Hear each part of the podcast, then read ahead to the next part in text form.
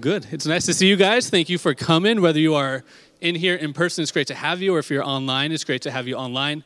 Uh, we have a host, Jessica, that should be taking great care of you guys. Um, if you are new, I just want to say first, thank you guys for coming. I know it's hard to check out new places and new things, uh, but we uh, would love to connect with you guys. So if you um, hang around after service, we have a 10 minute party just right in the back uh, where Jack should be, Lyle should be, uh, some of our leaders should be, and we'd just love to meet you guys, hear a little bit about your story and why you've come to visit us. Also, after that, uh, we have a baptism after service, which is awesome. Yeah, love baptisms. Um, we're also doing some s'mores. We're doing hot chocolate. We're doing uh, cookie decorating for the kids. So stick around, hang out for that.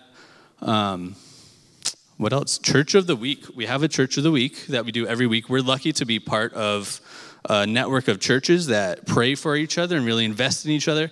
Uh, this week it's New Life Bible Fellowship with Pastor Greg and Pastor John.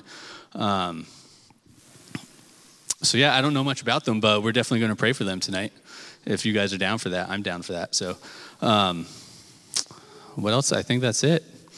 We have a lot of birthdays this month, so shout out to December birthdays, uh, which is cool. Jesus is this coming weekend we're celebrating, so that's cool too. Um, yeah, I'm just going to pray. Cool. Uh, Father, thank you for tonight. Thank you for uh, just giving us the chance to worship you, to be uh, together in this room worshiping you. And um, I just pray that we take the time tonight to, to kind of let you in and, and mess with our hearts a little bit, that you move us and that you um, just uh, speak to us in, in some way tonight, Father. And I pray for uh, New Life Bible Fellowship, for Pastor John and Greg, um, just that you are doing great works through them, that they are just doing what it is that, that you want them to do, that you are encouraging them, um, that their congregation is encouraging them, and that, that they're just loving the city well. Uh, so, again, I thank you for tonight. Um, I pray that we have a good time. And it's in your son's name I pray. Amen.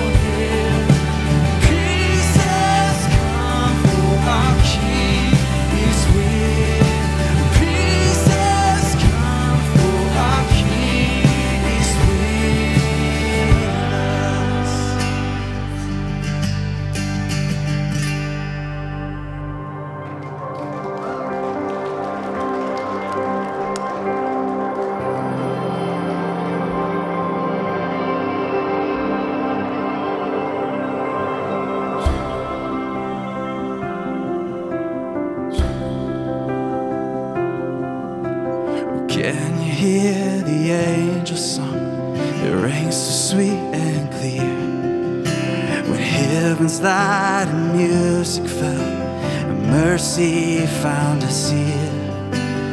Glory in the highest, and on the earth be peace. Glory to God, the angels sing.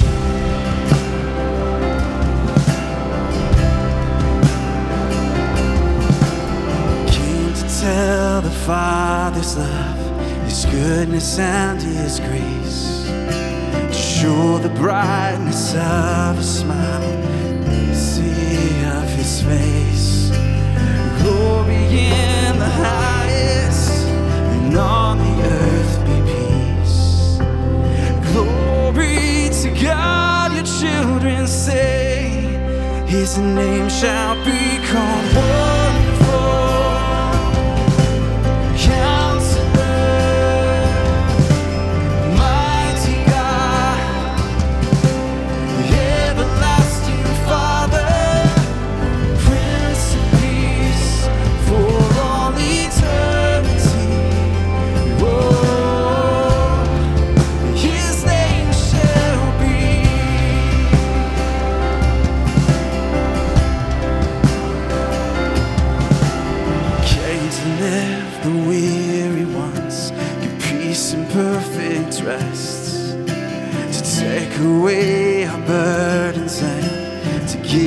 glorious gifts. So glory in the highest, and all the earth be peace. Glory to God, the world will sing.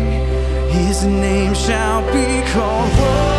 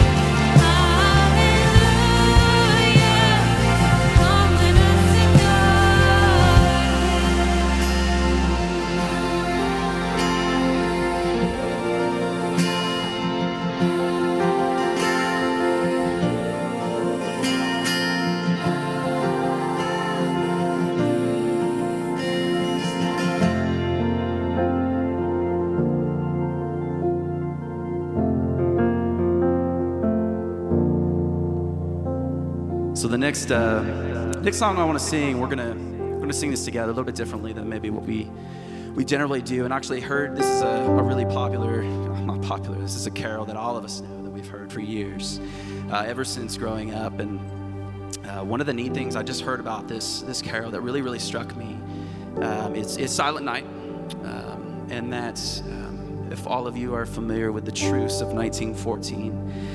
Uh, this is kind of an anthem of peace uh, throughout the world. So uh, the story goes, and a lot of historians will tell you, maybe they debate a little bit, but uh, trench warfare happening in World War I. You've got the Germans and you have the British. Um, and come Christmas Day in 1914, uh, they had negotiated basically a truce.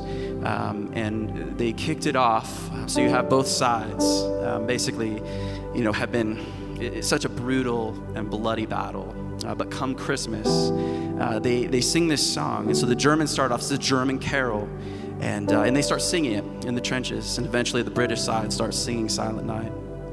And both sides make their way out into no man's land um, and actually have conversations. And, and, some people will, you know, there's, there's uh, write ups that say they actually played soccer or, or football um, out in no man's land. And that for a moment there, for a day, um, there was peace. And I found it so amazing that, that this carol, um, that these words that are truly embodying the presence of our Savior and the redemption story that He sent uh, His Son for us, it's really the first steps of redemption, is what really Christmas is, right? Um, and so, just the acknowledgement of that by so many on a battlefield stopped uh, the battle, stopped the war uh, for a day. And it, it just reminded me that, you know, d- despite the wars and battles, because I feel uh, even right now, man, there's so many wars and battles I feel like each of us are going through. Um, and I'm sure that you all would agree with me. Um, but we're going to sing this together. We're going to sing it. I want you guys to lead this as the congregation. So we're, we're going to start it off on the microphone, but I really want to sing this together, unified with one front. Uh, and I pray uh, that the same presence that pushed back the darkness on the battlefield uh, would push back the darkness, uh, maybe that's residing, or, or the disappointments um, that might be in your heart. So for these next few minutes, we're going to sing this carol together, and I just I want to be at rest uh, with all of you. So we're going to sing Silent Night. Does that sound good?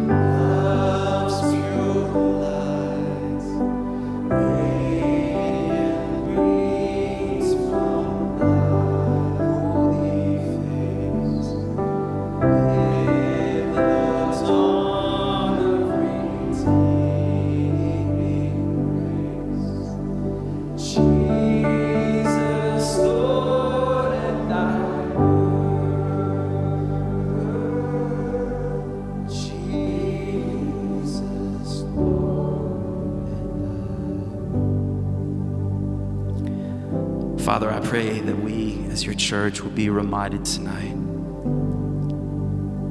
that for every single one of us, your son Jesus was born on this mission, this beautiful mission of redemption, of grace.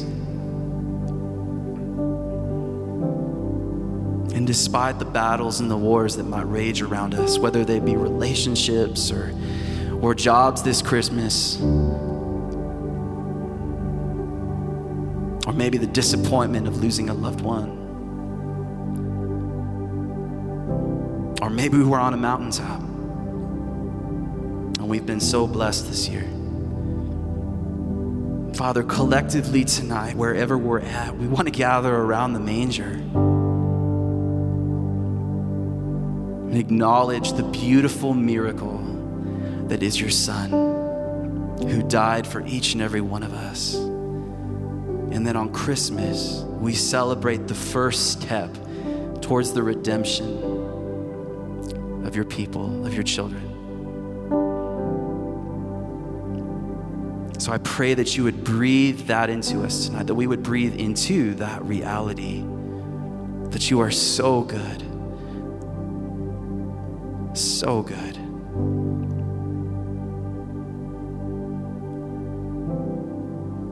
Speak to us in this place. We want to be more like your son. We love you. You're so worthy of our praise. Let us, let us adore you. Give us a heart of worship, a heart that adores you. We love, we love you. We look forward to what you're going to do uh, in this place tonight and through this season, Lord. Teach us.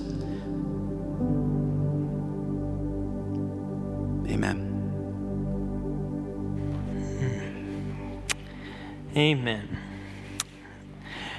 Thrilled to, to have you here and worshiping with us. Just a beautiful moment to, to linger. Uh, uh, my hunch is whether you're watching online or whether you're here in the room, there's a little bit of hustle and bustle that's beginning to ramp up uh, in your life. Um, maybe with the, this season as, as um, as Gabe said, there's a, mix of emotions that come around this season. Um, and whether that's a low and a challenging moment that maybe you're wading through, or maybe it is a delightful moment and a moment filled with great joy, um, in the midst of all of those, we pray that uh, Jesus would be real to you. I, I, know how many of you are the type of people that your gift shopping uh, gets done before Thanksgiving uh, for Christmas.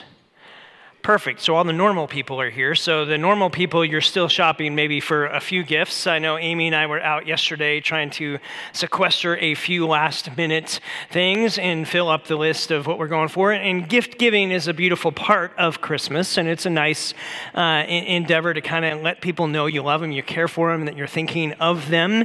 But what we want to do this Christmas season, we've been in this series called The Gift of Christmas, is to remember that real, true gift, the gift of Jesus. That the gift gift of Christmas is Jesus. He really is the reason for the season. And for some of you, you may be here. In fact, maybe this is your first time in church or first time watching online, and you're like, I don't know this whole Christian thing. Listen, I'm thrilled that you're here.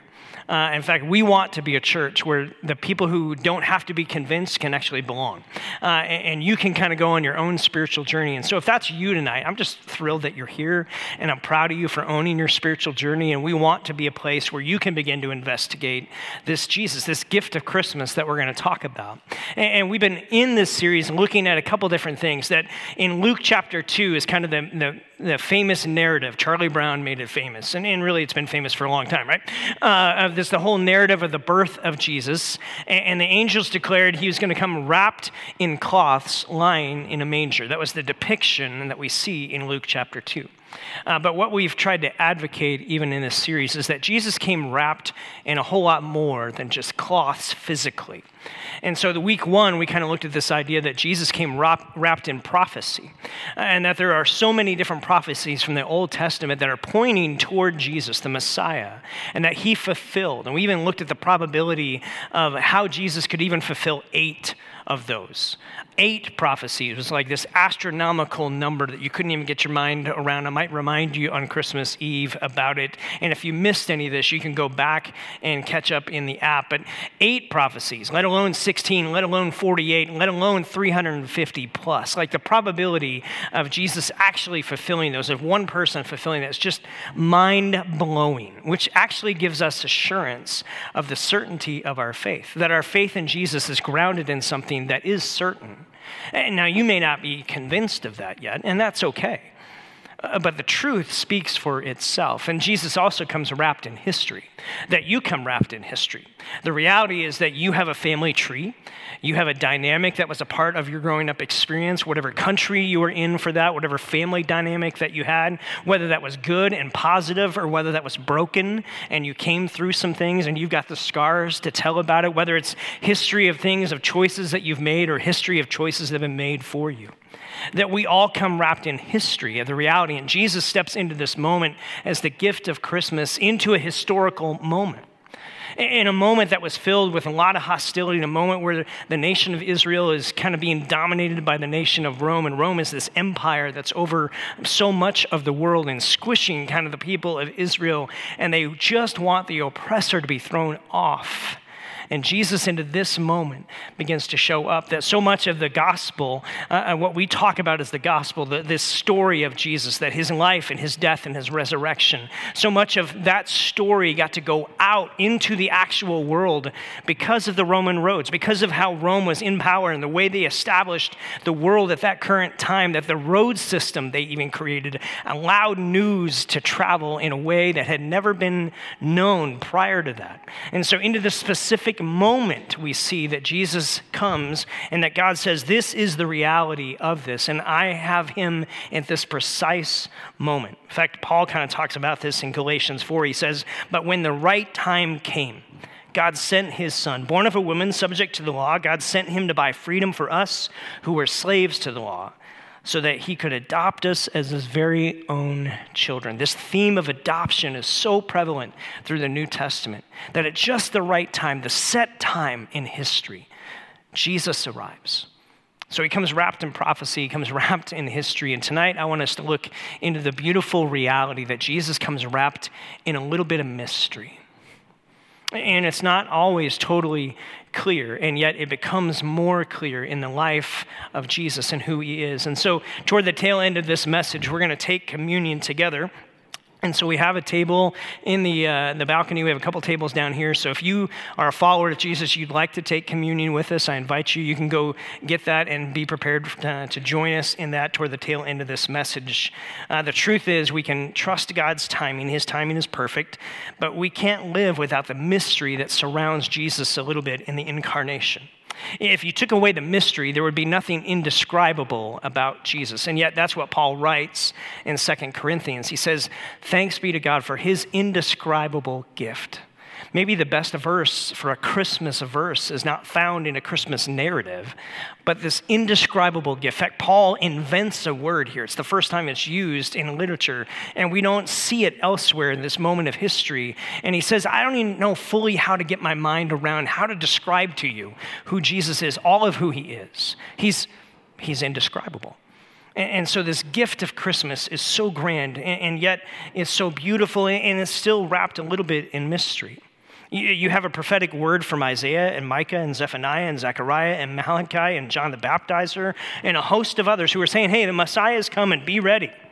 This gift is going to be delivered. History is unfolding. The Roman world had come into power and they were squishing the lives of the people of Israel. They were oppressing them. And amidst the oppression, Israel is wondering and calling out for the Messiah to be this bright, um, shining armor guy on a white horse that's going to come in and overthrow Rome. That's what they wanted.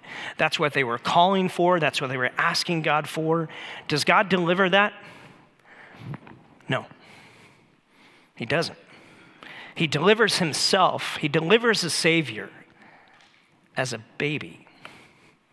Like, if you were writing this story, if I was writing this story, this is not how you would write the story. That, if the people are being oppressed, you would send a savior, but a savior would be on a white horse. He'd be a knight in shining armor. He, he, he or she would be someone that would come and bring deliverance, and yet Jesus comes as an infant. Total humility, lacking anything. But what we do know is that baby didn't stay a baby that baby grows up, and, and, there's something about his life. God becomes visible in human form, not as a conqueror, but as an infant. Never before has this happened, never again does it happen. God, uh, his son in spirit form, and yet he has to pay the price for the bigger enemy that people didn't even know they had at the moment this enemy called sin and death, greater than a nation oppressing. It's this force that's oppressing people, this reality of death known, of separation from God. So, how does this indescribable presence and deity come to earth and not yet get contaminated? He has to be fully man and fully God, this mystery of the incarnation. It's never existed before into this moment. Father God, the Son, the Spirit are co eternal, co existent, co equal, and they come to an indescribable decision. And this is what it says in the Gospel of John, verse 14 of chapter 1. The Word became flesh and dwelt among us. That's how Jesus shows up. Uh, we understand the narrative of the Christmas story mostly from Matthew's perspective and his gospel account, or from Luke's account and his, uh, his gospel of what he talks about, the narrative that unfolds. But I would argue that John, the gospel account of the author John actually begins to go back to the creation of all things and begins to put Jesus in place. And it's actually a little bit of a mystery. What's beautiful, and you see if you look through the Old Testament, is you see people trying to describe God in so many different ways in the Old Testament so many different word pictures or images that say, this is what God is like, this is what God is like, this is what God's like. But the reality is that all of those things put together don't really fully capture it or allow you to get your arms fully around who God is and what He's truly like. There's glimpses, there's pieces, there's, there's inklings into it, but it's not a full, clear description of everything of who God is and what He's like. And yet the Old Testament is pointing somewhere, it's pointing to someone this Jesus, this gift of Christmas. God became man. Now, we say that phrase and we talk about the incarnation, which is just, if you're new to church, it's a big $10 theology word that basically says, listen, God in a bod. That's what it is. That's what it means. That God put on a body and came down here and he dwelt among us. God didn't stand in heaven and say, You all figure out how to get here. He didn't send a plan and say, okay, you all follow the plan and be perfect in it. What he sent was a savior because he knew we could never follow a plan to actually make our way into relationship with him. So he didn't send an example, he sent himself. And it's Jesus shows up into this. God became a man, undiminished deity, took upon himself perfect humanity linking the two natures together in one personality, housed in one unique body. The God man was delivered. No less deity, no less humanity, in one person, in one body, for one time only. See, we, we think we understand it, but friend, I'm trying to help you understand the mystery behind that. Is it's pretty hard to get your mind around that because it's only happened. There is a little bit of mystery to it. Charles Wesley wrote this anthem. He talks about Christ by highest heavens adored, Christ the everlasting Lord. Late in time, behold him come, offspring of the Virgin's womb. Veiled in flesh, the Godhead see. Hail the incarnate deity. Pleased as man with men to dwell, Jesus our Emmanuel.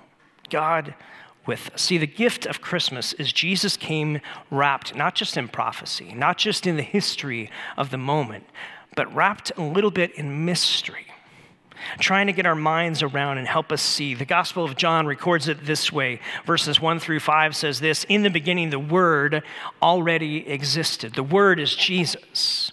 In the beginning, the Word existed. How did the whole beginning of the Bible start? In the beginning, God said. John's actually painting a picture back to how everything started. In the beginning, the Word was there, Jesus was there. The Word was with God, the Word was God. He's not a creation of God, He is God. He existed in the beginning with God. God created everything through him, and nothing was created except through him.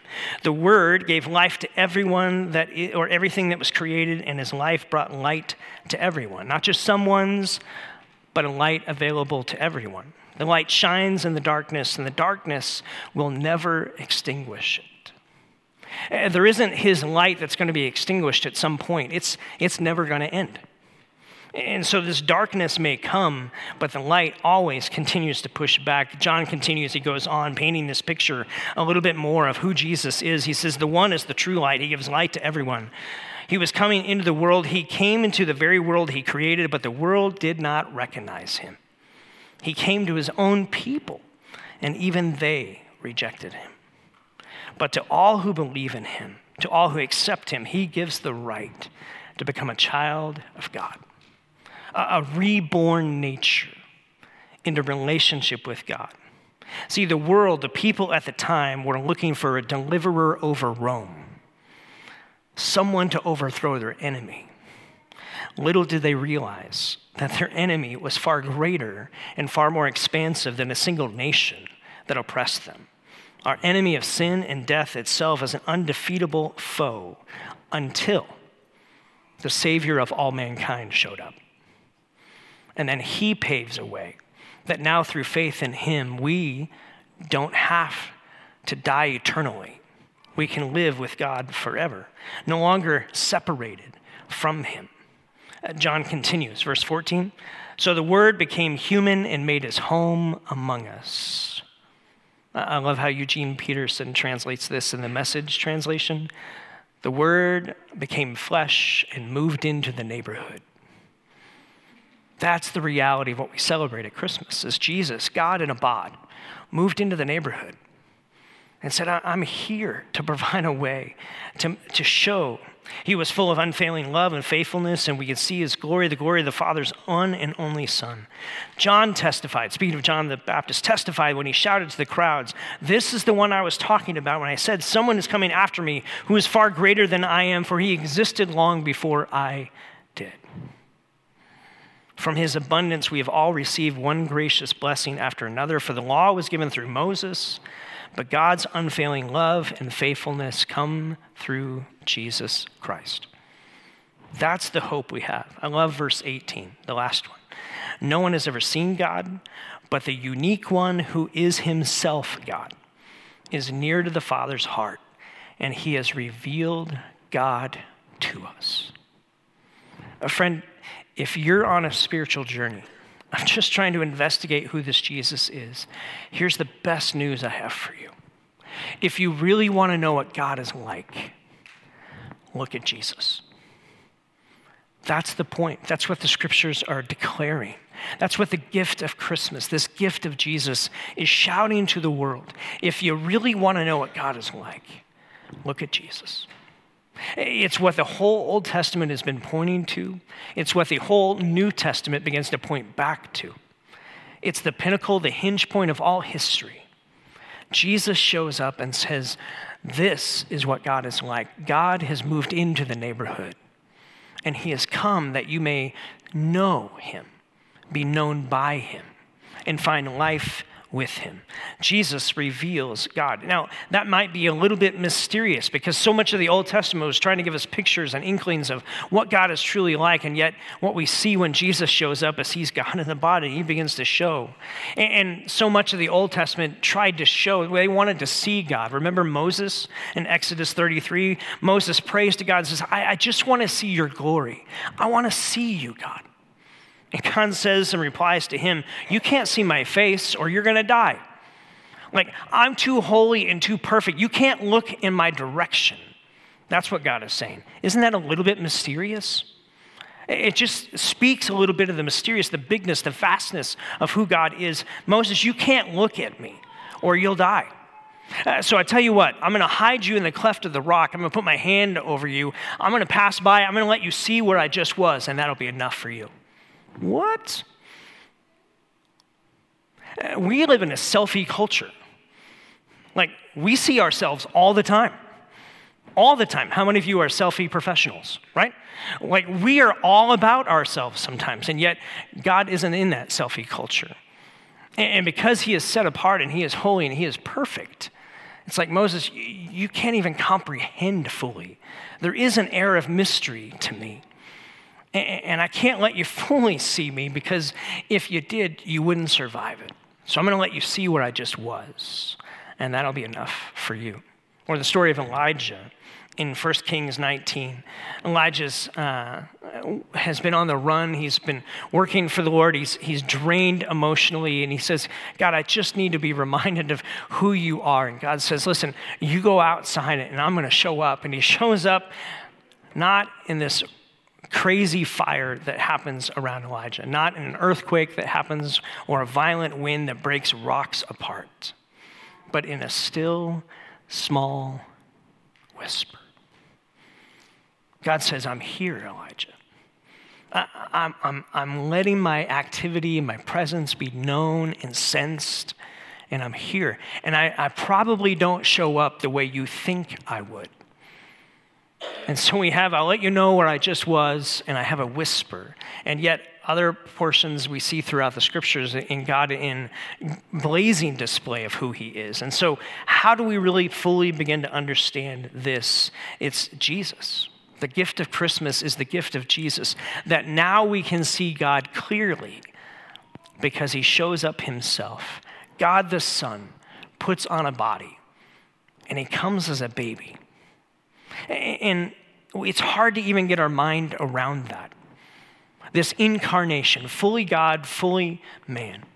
And the dwelling of that in one person. It's what causes the Apostle Paul later to write in the book of Colossians these words The Son is the image of the invisible God, the firstborn over all creation, for in him all things were created things on heaven and earth, visible, invisible, whether thrones, powers, rulers, authorities, all things have been created through him and for him. He is before all things, and in him all things hold together. He is the head of the body, the church. He's the beginning and the firstborn from among the dead, so that in everything he might have full supremacy. He's a big deal. It's what Paul is saying. And then verse 19 For God was pleased to have all of his fullness, not some of his fullness, not a third of his fullness, not half of his fullness, not three fifths of his fullness, all of his fullness dwell in him. Jesus is God in a bod. That's the beauty of what we celebrate at Christmas. The incarnation is this beautiful, mysterious work of God he arrives on the scene. And how does he arrive on the scene? Is it with great fanfare where everybody in the world recognizes and sees? No. He arrives as an infant. Like, that's not how you would write the story. Uh, think Lord of the Rings, right? Like you're thinking a giant battle scene. That's what you would write in that moment, not this Savior coming as an infant. What can an infant do? Listen, infants can make us smile, right? Infants can make us cry too. If you're a parent, you've been around like you know, like sometimes you're distressed. But infants can't do anything. You do know that, right? If you put an infant on the ground, you know what they're going to do? Lay there for a long time. Like there's nothing, they, their motor skills are not functioning. Okay, they're not capable in and of themselves. That's not how you would write the story. If we were writing the story now and it was a Hollywood version, we would do everything we could to create the fanfare and the broadcast. We would do so many things. We would hit the extra hype machine, but there was no hype machine that God sent. There was no ad campaign that he did. There was no mass mailing or social media plug that he did. He just sent an infant. He sent himself. God in a bod. And now, what we do know through the Jesus story is that's not that's the beginning of the Jesus story. It's not the end of the Jesus story. In fact, the Jesus story really has no end. Uh, but the story begins to go on and unfold. What we see in that night is he's just another baby born in the Middle East. If you were a Gentile and not a Jew, you wouldn't even known. You wouldn't have even heard anything. Like there was no fanfare about it. He was a baby silently delivered. The nursery was a common stable, the cradle was a feeding trough. The first cries were heard only by a mother who was cleaning him up, and probably a bewildered husband who stood watching by, watching it all happen. And a few common livestock animals. the stable. That, like, that's how it happened. When God finally did decide to make it known, to introduce a little bit of heavenly hype to his story, he slips out to the countryside and he chooses a few average nomadic people who are herding sheep. Never once are they named. They're no name shepherds. We don't even know their names. And yet the angel shows up and says, I've got good news for you. Uh, He shows up to the nobodies of society the everyday people of society. He didn't show up for the elite, he showed up for the everyday people. The sinners, just everyday people who deserved hell. And if it were not for the grace of God and the good news of what we celebrate at Christmas, we would spend eternity without him. But because of who Jesus is and what he accomplishes, he announces his availability to all people, not just a few. Luke chapter 2, the, the common narrative that we're used to. The angel of the Lord suddenly stood before them, the glory of the Lord shone around them, and they were terribly terrified. They were frightened. And the angel says, Do not be afraid. What in the world is he going to say? Well, I've got good news that will cause great joy. In fact, in Greek, the word great actually is mega. It will be mega joy. I just think that's way better. This is mega joy, a news that's showing up that a Savior today has in the city of David has been born to you. This is Christ the Lord. This will be the sign for you. You'll find him wrapped in cloths, lying in a wooden manger, a feeding trough, and tucked away just over the hill, not a knight in shining armor, but a baby. He's in a feeding trough just over the hill, just a baby lying in a manger. The angel is interrupted by a host of other angels, these angel compadres who chime in with their voices, bellowing the news Glory to God in the highest, on earth, peace among men with whom his favor now rests. The word became flesh and moved into the neighborhood. This is the beautiful, mysterious understanding of the incarnation. Jesus, fully God, fully man, shows up on the scene because we needed him to. Because, friend, you needed him to. I needed him to. And the enemies and the battles that we face are far greater than what we can even get our mind around. Sin has, is something that it captures all of us. Death is the reality of all of our stories. And we would be separated from God, apart from the truth of what we can have in God and what He's made known to us. That faith in Jesus is what seals our relationship with Him. There is no doubt, no unbelief, there is no mockery from these shepherds. They don't sit and say to the angels after they depart and say, Well, I don't know if I buy it. You all can go. I'm going to stay here with the sheep. Not one of them says that. In fact, in that moment, they say, We've got to go investigate this news. They stepped into the mystery. And friends, I think there's a moment for each of us to step into the mystery side of God and His story, where He's inviting us to investigate the mystery of who He is. God coming to mankind to be known, and He's still wanting to be known today. And so they step into the mystery. They go and they find Mary and Joseph. They find the baby and they begin to tell everyone the news. They don't tell it in their own words, they just repeat what they've heard. How do you describe the indescribable? Well, you, just kind of share the message that's been true from the beginning of the story. Luke 2:17 says this, they made known the statement which they had been told to them about this child, what the angels declared over them. They shared with everyone within eyesight or within earshot.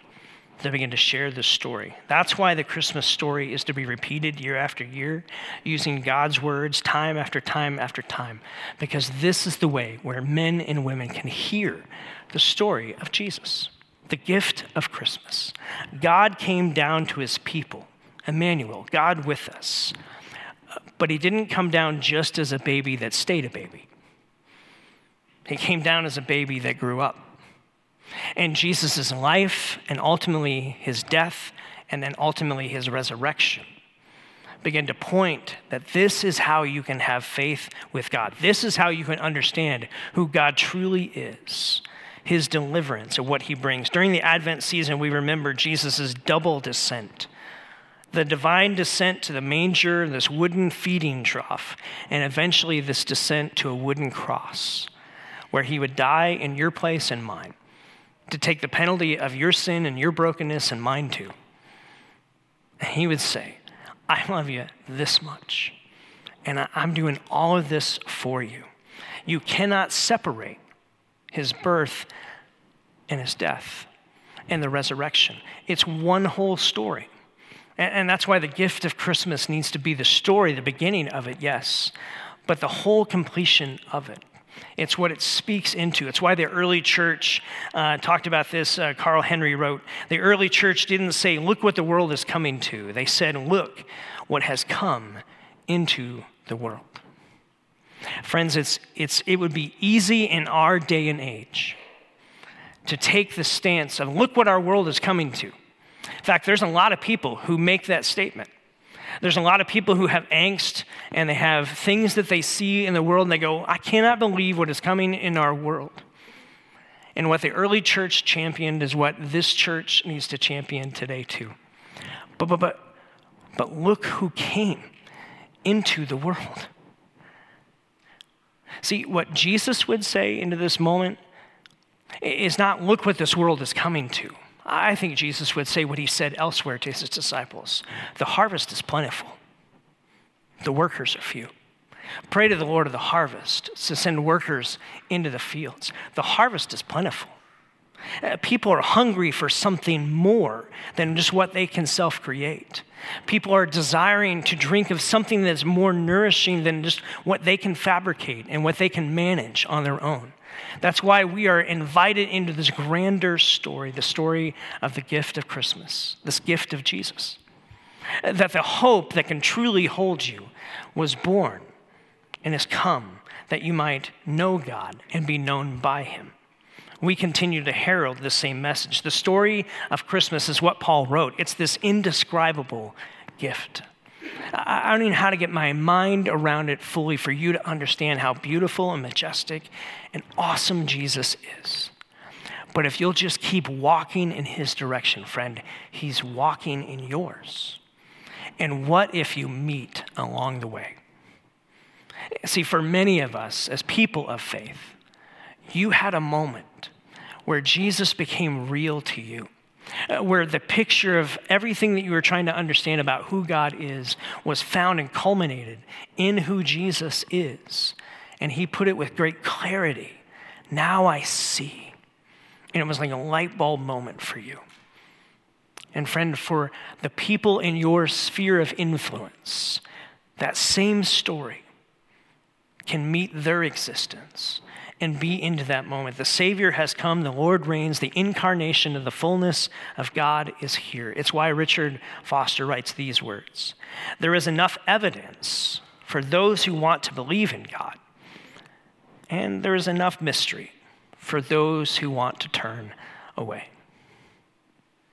See, Jesus came wrapped in a prophecy, friends, that is astronomically hard to even get your mind around what he actually fulfilled and a certainty that he builds in our faith. He came wrapped in history that shows us the, his perfect timing. You can trust God's timing. He came wrapped in mystery. And yes, it's hard to maybe even get your mind around fully, but Jesus puts on display what God is truly like. If you want to know what God is like, look at Jesus, investigate him, search him out.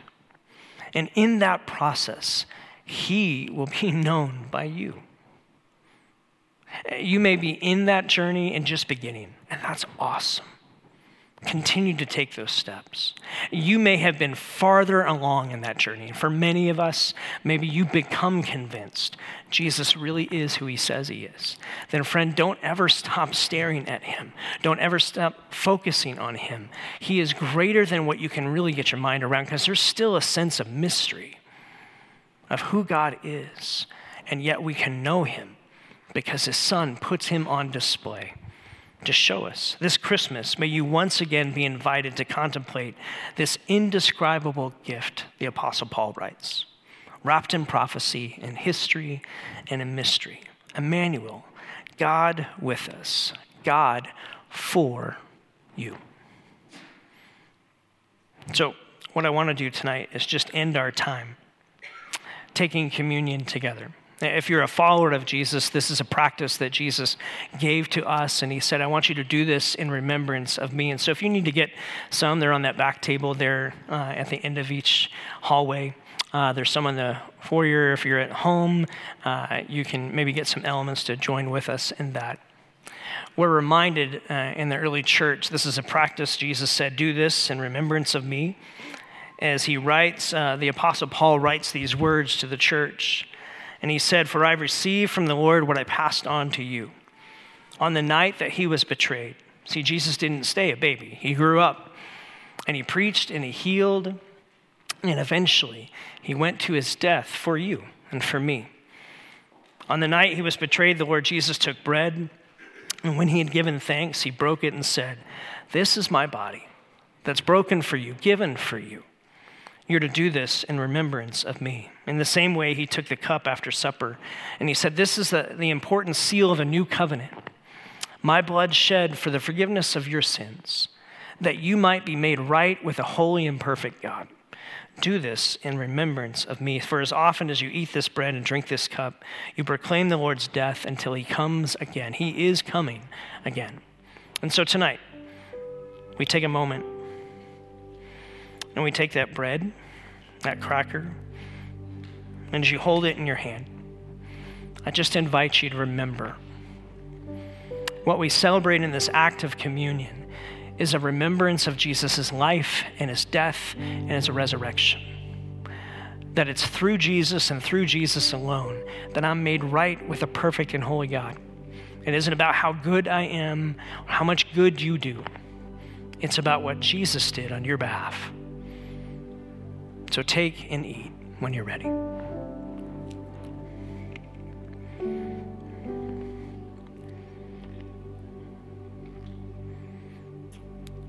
We're reminded that he took the cup that night. This would have been the Passover dinner, something that the Jewish people had done for thousands of years. Jesus takes it one extra time, passes the cup around. Would have gone around a few times, but one extra time, never been done before. He says, This is the seal of a new covenant, the shedding of my blood for the forgiveness of your sins. That as you put your faith in me. So as you take a moment and remember that Jesus went to the cross for you, for the forgiveness of your sins, that you might be made right with him, and then take and drink when you're ready.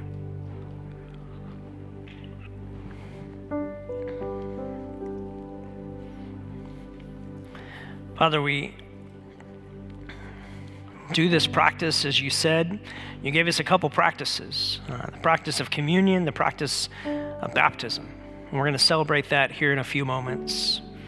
We celebrate this in a moment here of remembering, a reminder that Christmas, this gift of Christmas, this gift of Jesus, is Jesus showed up. Maybe showed up mysteriously in a different way that we would have wrote the story. But he showed up in his life and grew up, and he taught, and he healed, and he called people to God. And eventually, he went to a cross, took a punishment for things that he didn't deserve, that I deserved, we deserve. And he took that punishment. And then the resurrection proved that the check cleared. It proves that he really is who he says he is. God in a bod. Ain't nobody can come back from the dead, but Jesus did, proving that he is who he says he is, and providing a way that we, through faith in him, can have life with you in this day and in every day moving forward. That's the gospel story.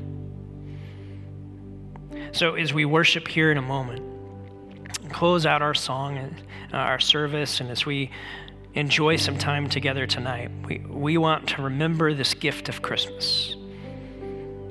May we all enjoy the gifts of Christmas that we get to exchange and enjoy that, and those are good things. But may we not miss the gift of Christmas, this gift of Jesus. We thank you for him.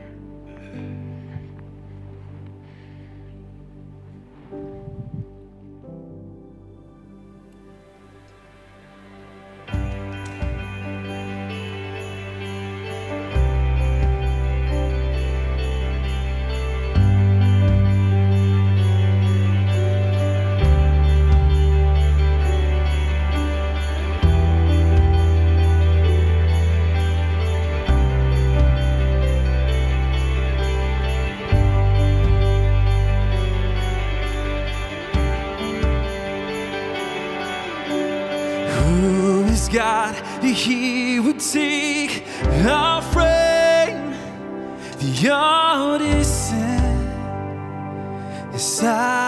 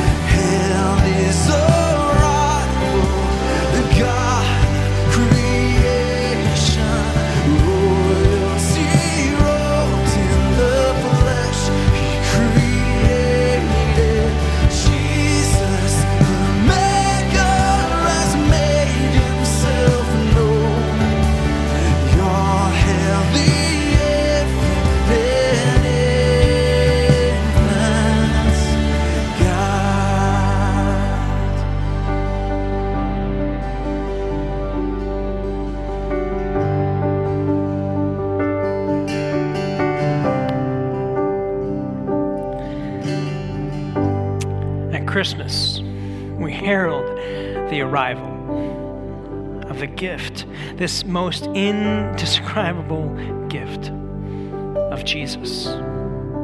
Come for you, for me, for each one. So I, I pray that the gift of Christmas would be something that catches your attention, the glimmer of your eye, in a little bit different way this year. And so uh, I want to invite you, if you are new or just around here, part of Elements, uh, we have two Christmas Eve services coming up this Friday night.